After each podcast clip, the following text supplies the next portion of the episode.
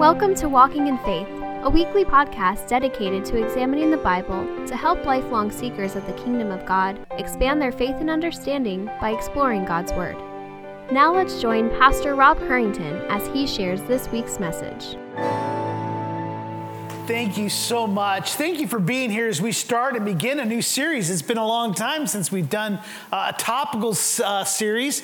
Again, about three, four weeks. I'm not exactly sure. I think about three at least. Uh, well, I'm going to ask you to take your Bibles and turn to Matthew chapter 11 as we look at forgiveness. Pursuing restoration. That's going to be a theme for the next few weeks. Forgiveness, pursuing restoration. Matthew chapter 11 we're going to be looking at verses 28 through 30 as, long, as well as some other portions of Scripture. As you're turning there in the fall of 2006, the unthinkable happened when a one room school full of Amish children was taken hostage by Charles Carl Roberts IV. After a few terrifying hours, Robert bound, then shot 10 girls killing five of them before turning the gun on himself. Within hours, the Amish family immediately began extending their forgiveness to the gunman and visited his wife and parents to offer them comfort. They even attended the killer's funeral. A grandfather of one of the murdered girls cautioned the family not to hate the killer. We must not, quote, we must not think of evil of this man, said the grandfather of, his murder, of the murderer of his granddaughter. While another father said he had a mother and a wife and a soul, and now he's standing before a just God. For the next few weeks, we're going to tackle a difficult and challenging topic forgiveness. This series now is not about asking for forgiveness, but offering forgiveness to those who have harmed us, who, had hurt, who have hurt us, who have trespassed against us. We are indebted to Pastor Chris Brauns in his book, Unpacking Forgiveness, as we were going to work through scripture that informs us of the command, the importance, and the benefits of pursuing reconciliation in our relationships with God and others. In our passage, Matthew 11, 28 through 30, it's also here on the monitor if you need it. But again, I pray that you have your Bibles. We read, Come to me, Jesus says, all who labor and are heavy laden, and I will give you rest. Take my yoke upon you and learn from me, for I am gentle and lowly in heart, and you will find rest for your souls. For my yoke is easy and my burden is light. Father, we thank you for this call for us to place our heavy burdens upon you. Father, I thank you for the promise that we can have rest, that we can have peace. So, Father, I pray as we open up your word, as we begin pursuing restoration through forgiveness, that you would start to work within our hearts because forgiveness is something that's difficult for many of us. Even now, there may be many that are struggling with just this very concept.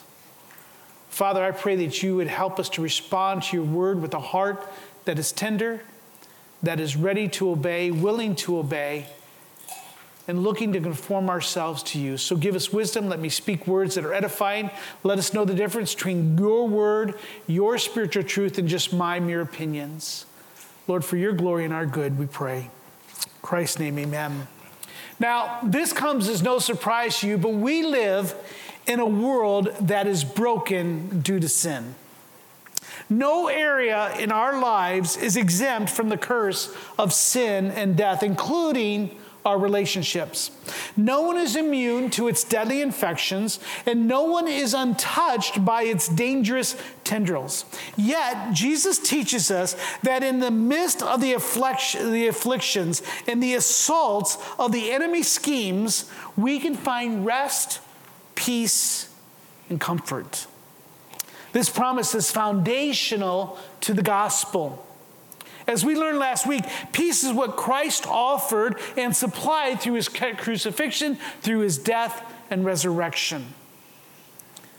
Though we may not find full peace and comfort until that day that Christ returns or God calls us home through death, we can taste now and see that God is good. Now, there's not much that we can do about natural disasters or even man made disasters such as war and conflict. In many ways, you and I are helpless regarding the hearts of others who are intent on doing what is right in their own eyes.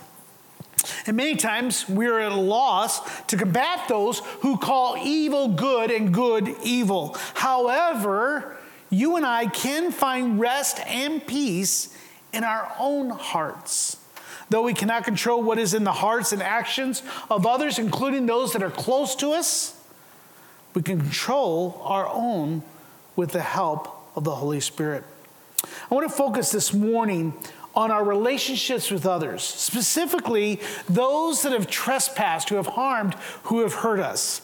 You may recall that we have defined trespasses as uh, those are the trespasses are caused by the hurts, by the sins of others. And just keep that up just for a moment as we, we look at that. Is and I'm sure that each and every one of us have been trespassed against.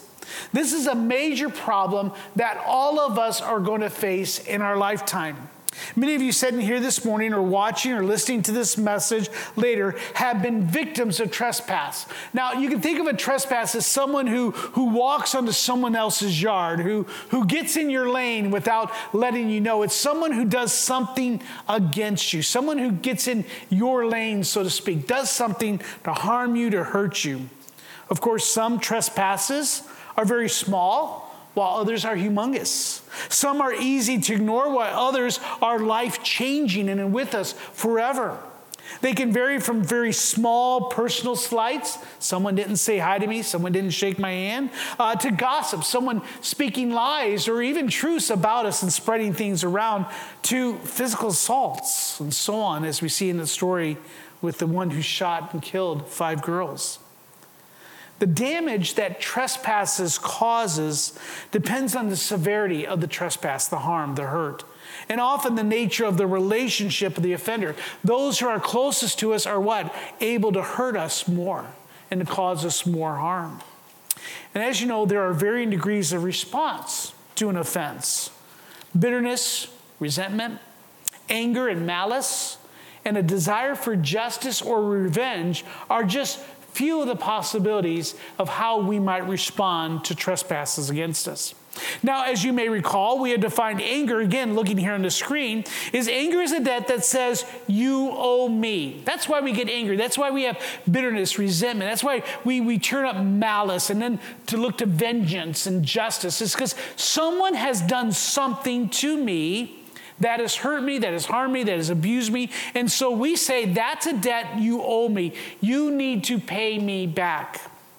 Yet, we all understand that very rarely can that debt be paid off. Think about this. How does an absent father make up for all the games, the activities, and quality time he missed because he was too busy at work? How can a neglectful mother who's too wrapped up in her own life to pay attention to her own children? How does a sibling who is mean, dismissive, and teases their younger sibling, how do they repay back those years? Or a teacher who constantly nitpicks at a student, lowering their self esteem? Or how can an uncle who molests his nephew and nieces, how can he ever repay that trespass, that harm, that abuse? They can't. And even though you and I know that, we still expected some way for them to do so.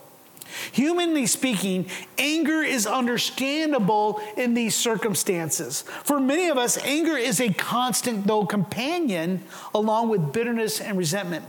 Norman Wright fleshes out three styles of anger that were identified by Patrick Morley in his book, The Man in the Mirror. He says there's Freddy Flash, and see if you can identify yourself in one of these. I'll be looking to see when the, the spouse, the wife, starts elbowing the husband when I give it out. Freddy Flash has a short fuse. At the slightest provocation, he blows minor irritations way out of proportion. But his anger subsides just as quickly. He thinks the harm he does is inconsequential It hasn't dawned on him that it's not a single occurrence, but the frequency that has branded him as someone to avoid, almost like a wave that comes in quickly and leaves quickly, not realizing the sand or the damage it might be doing to rocks and to others. Gary Carry control or Gary control doesn't become angry every day, but oh boy, when he does, his long fuse finally burns down and the dynamite explodes. He loses control and he strikes out, excuse me, with a verbal tirade that makes his wife's knees wobble and his children flinch in terror. His anger problem is an intensity problem. It flashes and it flares very and burns very bright. But then there's Gary Grudge. He never has an outburst of anger. Instead, he sees with anger at the man he believes has crossed him. Gary often wakes in the middle of the night and plots how to discredit his nemesis. He feeds his ulcers the right foods, but his high blood pressure requires a doctor's prescription. His anger problem is a problem of duration. Without raising your hand or telling me, where are you in those scenarios? For many, the root problem of their anger is pride along with some harm done to them, or at least perceived done to them. It is a debt that someone owes me, someone needs to pay. They believe someone owes them something. Unfortunately, you and I all know this. I'm not giving anything new. Anger is self defeating and is harmful to those around us, including specifically or especially those we love and care for. To combat this, the Bible tells us, as you see in the monitor, is in, in, Ephesians, is to be angry and do not sin. Do not let the sun go down on your anger and give no opportunity to the devil. Now, as you look at that, it says, be angry and sin not, or do not sin. So there's a sense, excuse me, here, is that you and I can be angry and not be sinful. But we also have to recognize that we cannot let anger reside in our hearts and lead us and give an opportunity for the devil. Let me give you a couple as you just look at that there. Here's some sinful examples of anger in the Bible. When Cain is angry against Abel because God accepted uh, Abel's sacrifice and not Cain. What did Cain do? It burns within him. He picks up a rock, some type of thing, and kills his brother. Joseph's brothers against him. Remember Joseph, the one with the multicolored coat. The, the son, uh, brother has 12 other, he has 10 other brothers at that time, and they conspire to kill him, but yet sell him into slavery because they were angry that he was their father's favorite. Or we can think about Moses against the people who are wanting water. And he gets so tired of them. So God goes, says, Go and speak to the rock, and the rock will give you water. And that has happened before, but yet at this time, he comes and he strikes at the rock because he's angry with the people. Those are some sinful examples. And I'm sure you can come up with some things as well. But now here's some godly examples of anger so we can understand that there is an anger that is a righteous anger that does not lead to resentment, to bitterness, to malice, to seeking revenge. That's where God is angry at the children of Israel because of their constant rebellion. Jesus angry at the temple, those who are selling, those who are profaning the temple. Paul is angry with Peter when Peter is really denying the gospel, preaching another gospel with his actions just by eating and separating themselves from the Gentiles. So there's a sense where we can be angry and not sin. The warning here is if your anger, let it be that of a righteous anger, not of one inside you, a debt that someone owes me. But let us not disregard the purpose of dealing with this anger, whether it's sinful or not, is that we give no opportunity to the devil.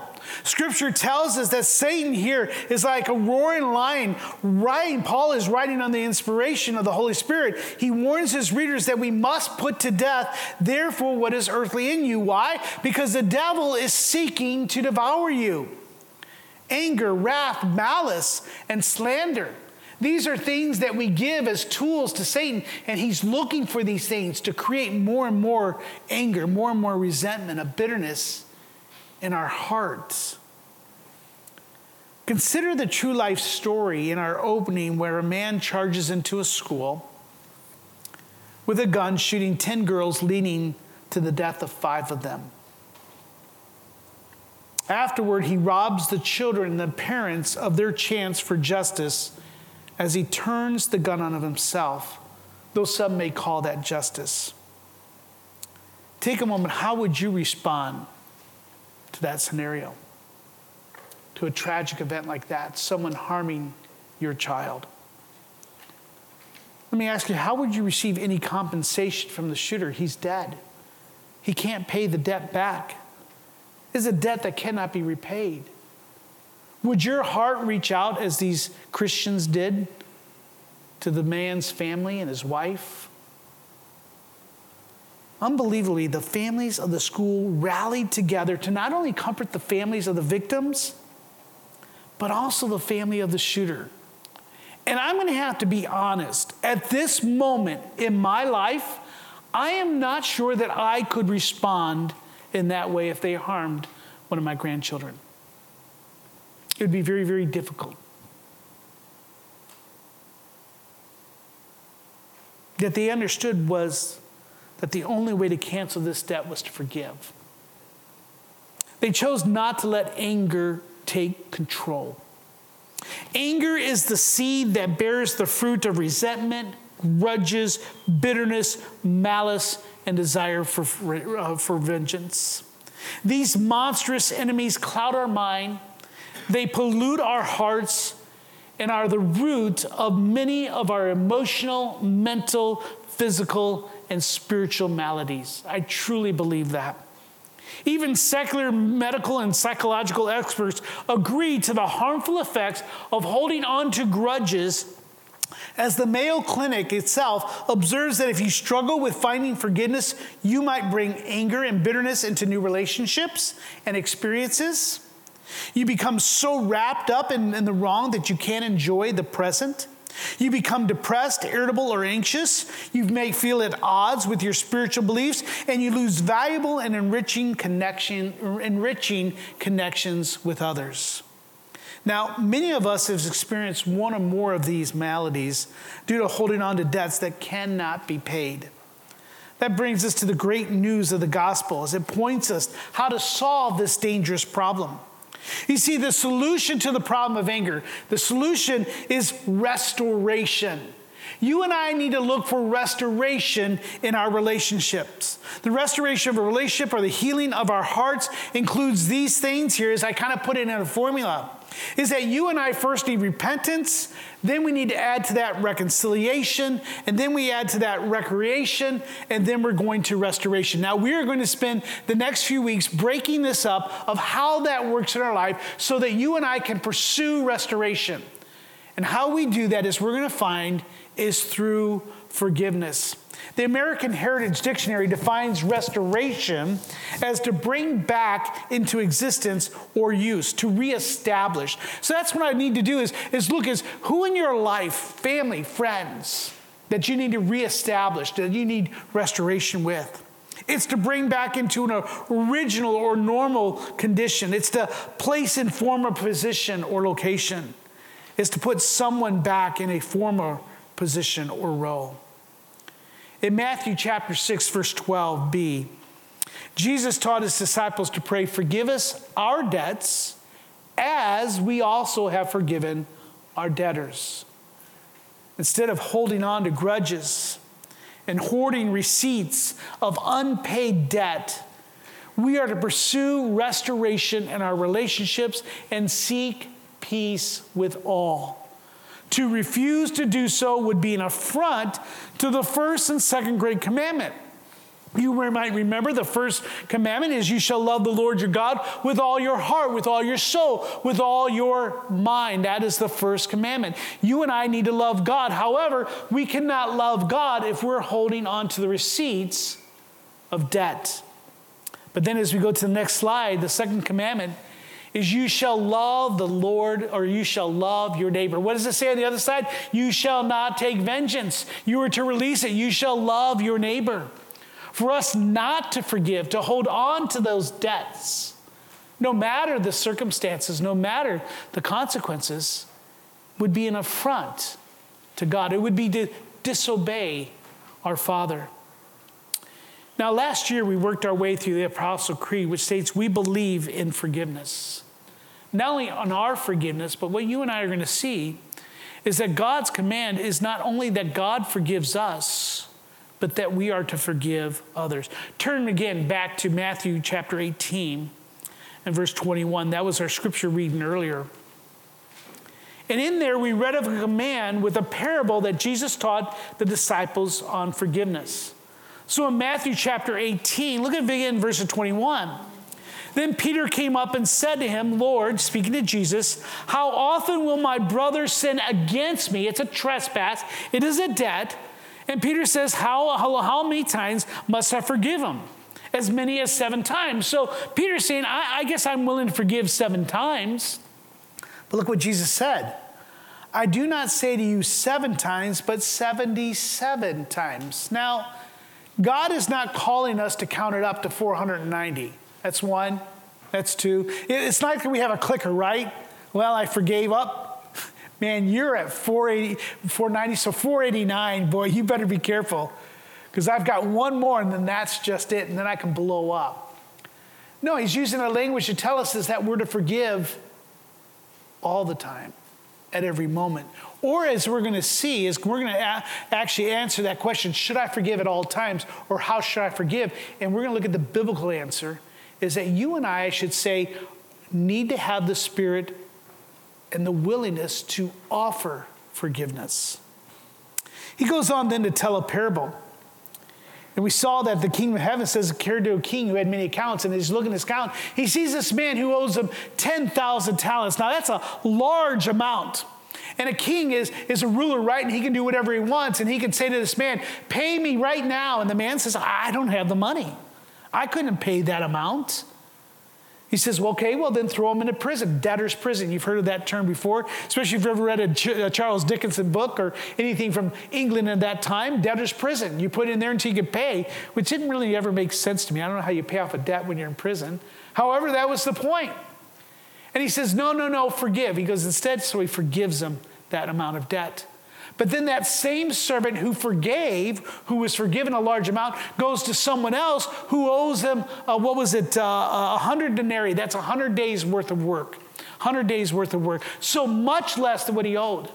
And when that man does the same thing, I'm sorry, I don't have that money right now. Instead of forgiving him, he throws him into prison until he can pay the debt. Of course, the story gets around, and finally the king hears about it and says, Why did you not forgive him when I forgave you so much more? And in there we see that he then is thrown into prison. In this passage, we see the command and the importance of forgiveness as Jesus warned of the consequences of unforgiveness in, ver- in verse, I believe it must be verse uh, 35. Can you go down there? So also my heavenly Father will do to every one of you if you do not forgive your brother from your heart. We must remember, and listen to me, get this down. If you're going to write anything, write this down. That forgiveness is a hallmark of a genuine Christian. While unforgiveness, now mark this down, unforgiveness is a sign of a hardened heart is a sign of a hardened heart. One pastor notes that there are generally three groups of people when it comes to forgiveness. There's those who believe they ought to let it go, the debt. They ought to forgive, but they cannot muster the courage or will to do so. I remember one of our ladies that used to come here, that was one of her things. She goes, I have so much resentment and bitterness against my sister. Now, I don't remember what the, uh, what the problem was or what the event, it might, it might have been a lifetime of growing up together or whatever. She goes, I know I'm supposed to forgive. I know that that's what God wants me to do it, but I just can't do it. They are holding on to it so tight. It's like that, that it's not exactly like, but kind of give you a, uh, thing, you put a banana in, the, in a bottle, you know, and a, and a monkey goes in there to grab the, the banana, but as soon as he closes his fist, he can't get his hand out. And all he needs to do is just to release the banana and his hand would come out. But he can't because he really wants the banana so much more. Or he just doesn't have the courage to do so. Not the monkey, but you and I. We don't have the courage to let go. There's a point in which it becomes something that we not necessarily enjoy, but something that we're comfortable with. The second group of people is someone who believes they shouldn't let anyone off the hook and they carry the grudges that lead to bitterness. No, I, am not going to let them go. I'm not going to release that debt. I'm not going to forgive it. I'm going to hold on to it. But all that leads us to bitterness, resentment. The third person is one is maybe you and I here. We claim to have got past it. We have forgiven them. We might have even said the words, but old feelings and memories keep coming back. We remember what they did, and so when we're arguing, maybe there's a disagreement, and all of a sudden we start bringing up the past. It makes us wonder what's going on. I thought I forgave, but why can I not forget? Why can I keep bringing this up? Referring back to the Mayo Clinic, they write that letting go of grudges and bitterness can make a way or can make way for improved health and peace of mind.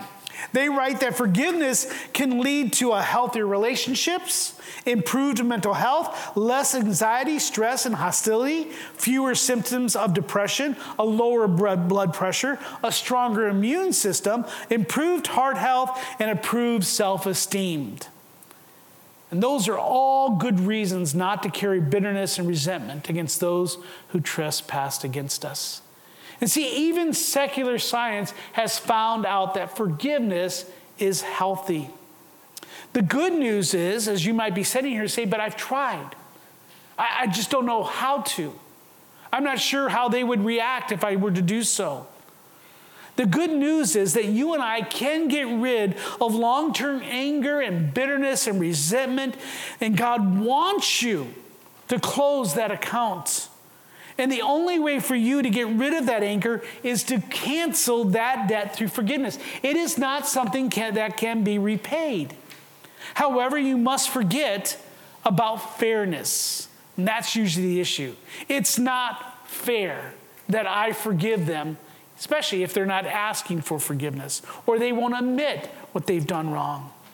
But here, let me share with you it is not about what is fair. One of the things you've learned very early on is life is not fair. But God has called us to cancel the debts that are owed to us by others by forgiving them. Here's the spiritual truth that you need to grasp. If you get anything, get this. The only way to get rid of anger, bitterness, res- uh, resentment, the only way that you and I can restore our relationships is to cancel the debt. And the only way that can be done is through forgiveness. Pastor Chris Braun encourages us that we should be motivated to unpack forgiveness so that you can know maximum happiness. Now, all of us want happiness, all of us want joy. But one of the things that prevents you from enjoying life and enjoying relationships is unforgiveness. Going back to our opening verse in Matthew 11, it's here on the screen. We see that, Come to me, Jesus says, all who labor and are heavy laden, and I will give you rest. I love that picture there of the hammock. There's something about a hammock that just says, man, that is just peaceful. That is just enjoyable. We go camping uh, usually in May or so. We, a couple of us try to go down. And one of the things I can't wait is for that hammock to be put up. It's just something about laying in and just kind of swaying, hoping for it's a little bit of warmth, but a little bit of a breeze, right? But that's the rest that God offers to us. He's called us to that. And we can only find rest in Christ. We cannot find it by holding on to bad receipts that can never be paid. We find the keys to peace through forgiveness in the gospel, where God the Father restores his relationship through us by canceling the record of debt that stood against us. Forgiveness, you and I have to understand, is foundational to the gospel. Hence, why Jesus is teaching there in Matthew 18 you must forgive as you have been forgiven. H. Forlander remarks on this, here on the monitor, I believe. He says forgiveness takes the central place in Christian proclamation as the means whereby the relationship between God and humanity is restored. It stands as the action of God in the face of sinful behavior of man and is based on Christ.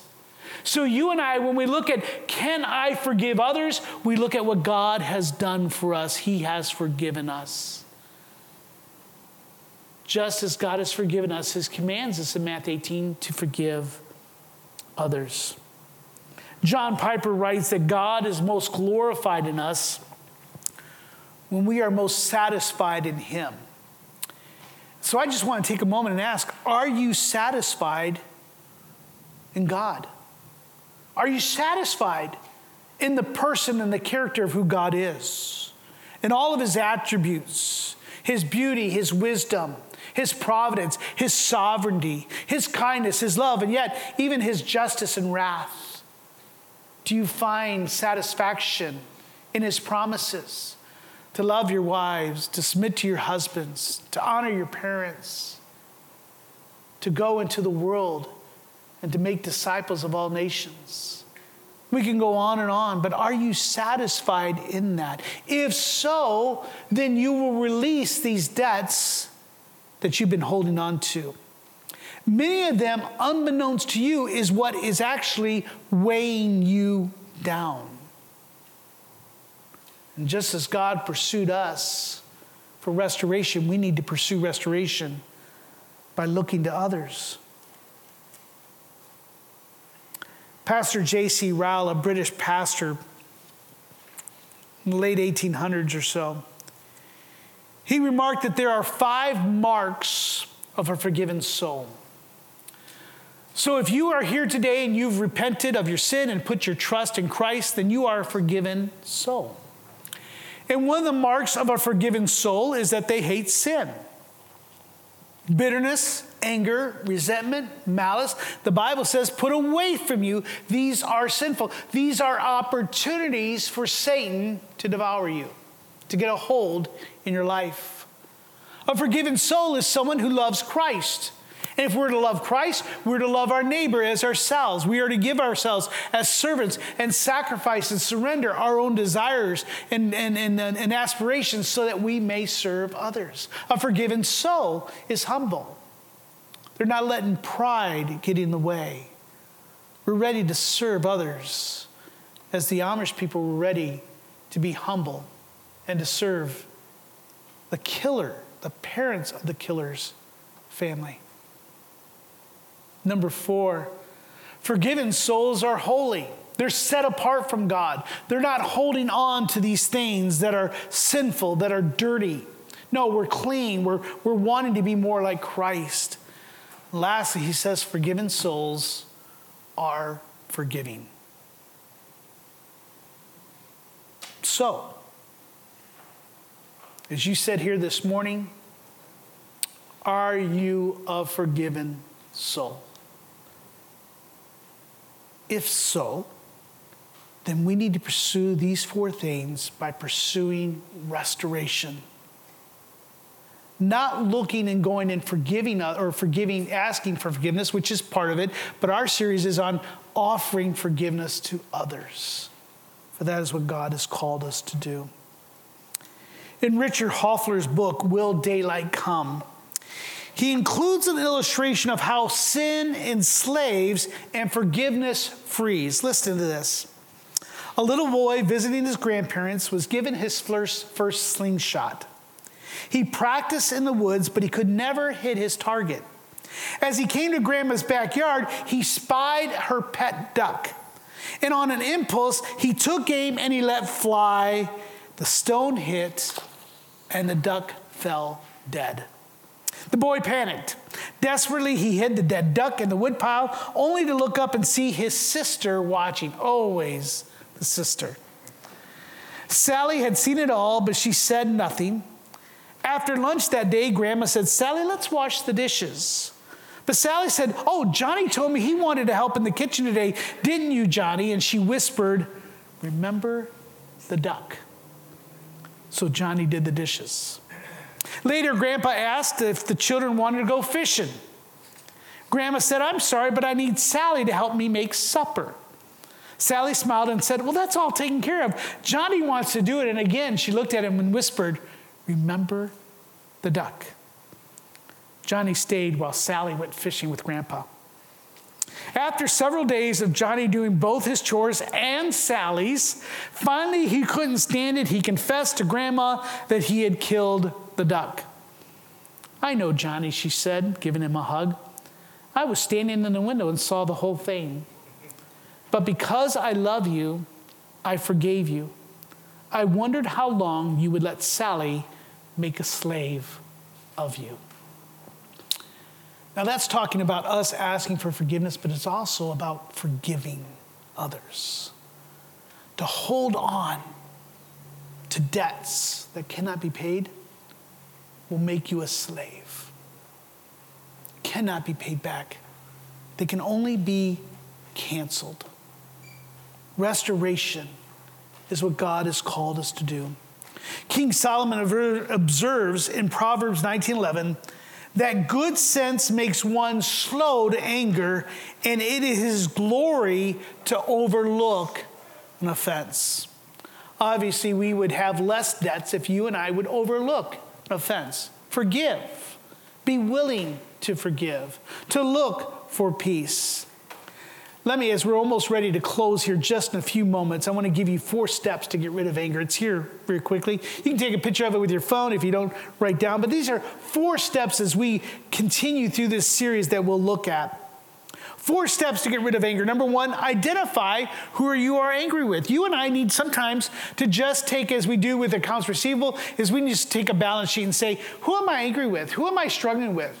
Why, why do I struggle shaking this person's hand? Why, why do I have a problem answering his phone call? There might be some people that you're, you're angry with and you really don't know why. Number two, determine what they owe you. Why are you angry with them? What have they done? What have they hurt you? How have they hurt you? Now, I, now granted, that is going to be difficult for some of them. As I said before, there are some small slights, but there are some humongous ones that were very uh, life changing to you and harmful. I am not trying to belittle those in any form or fashion. And as we go through, we'll speak more about that. So please don't say that I'm, I think it's easy just to do so. I do not think so at all. But number three, we need to cancel the debt through forgiveness. That's what you and I are going to work through. And then number four, we need to dismiss the case against them. So these are the four things as we look at restoration repentance, uh, reconciliation, recreation, and then finally the final restoration that you and I should seek as we pursue forgiveness. To forgive is to release the debt that too many times we have held on for way too long. In some cases, we've even forgotten what the trespass was. But let me share with you, Christian. It is time to offer forgiveness and we're going to spend the next few weeks exploring what forgiveness is. I'm going to give you a definition between God's view and a human view. We're going to look at how you and I are to forgive and when are we to pursue uh, restoration through forgiveness. I pray that you'll find this series not only interesting, but life transforming as we search through Scripture. The question I would leave you with until next week is what are you pursuing? What are you holding on to? What is preventing you from offering forgiveness? With that, with every head bowed and every head, oh, I'm sorry, let me give one more verse here. Ephesians 4:32. Memorize it for next week. Be kind to one another, tenderhearted, forgiving one another, as God in Christ forgave you. With every head bowed and every eye closed as the worship team makes their way up again. As always, I just want you to pause. Be kind to one another and consider how you and I can be tenderhearted, forgiving one another. Why? Because as Christ, or how do we do that? As Christ has forgiven us. Would you pray and begin now asking the Lord, the Holy Spirit, to work in your heart, to show you, to identify those who may have trespassed against you, to determine what's owed, to look and pray for the power to, conv- to cancel that and to dismiss that case and pray and respond to the Holy Spirit's work. Would you do so this morning as Randy comes and closes us in a word of prayer? We hope you have enjoyed this week's message. We encourage you to share it with others. If you have any questions or comments, please email us at info at orangevilla.org. Be sure and join us for next week's message by subscribing to this podcast. To learn more about our ministry, submit prayer requests, or to find ways you can help share the gospel, visit us online at orangevilla.org. Till next time, we hope the grace and peace of God's love be ever present in your life.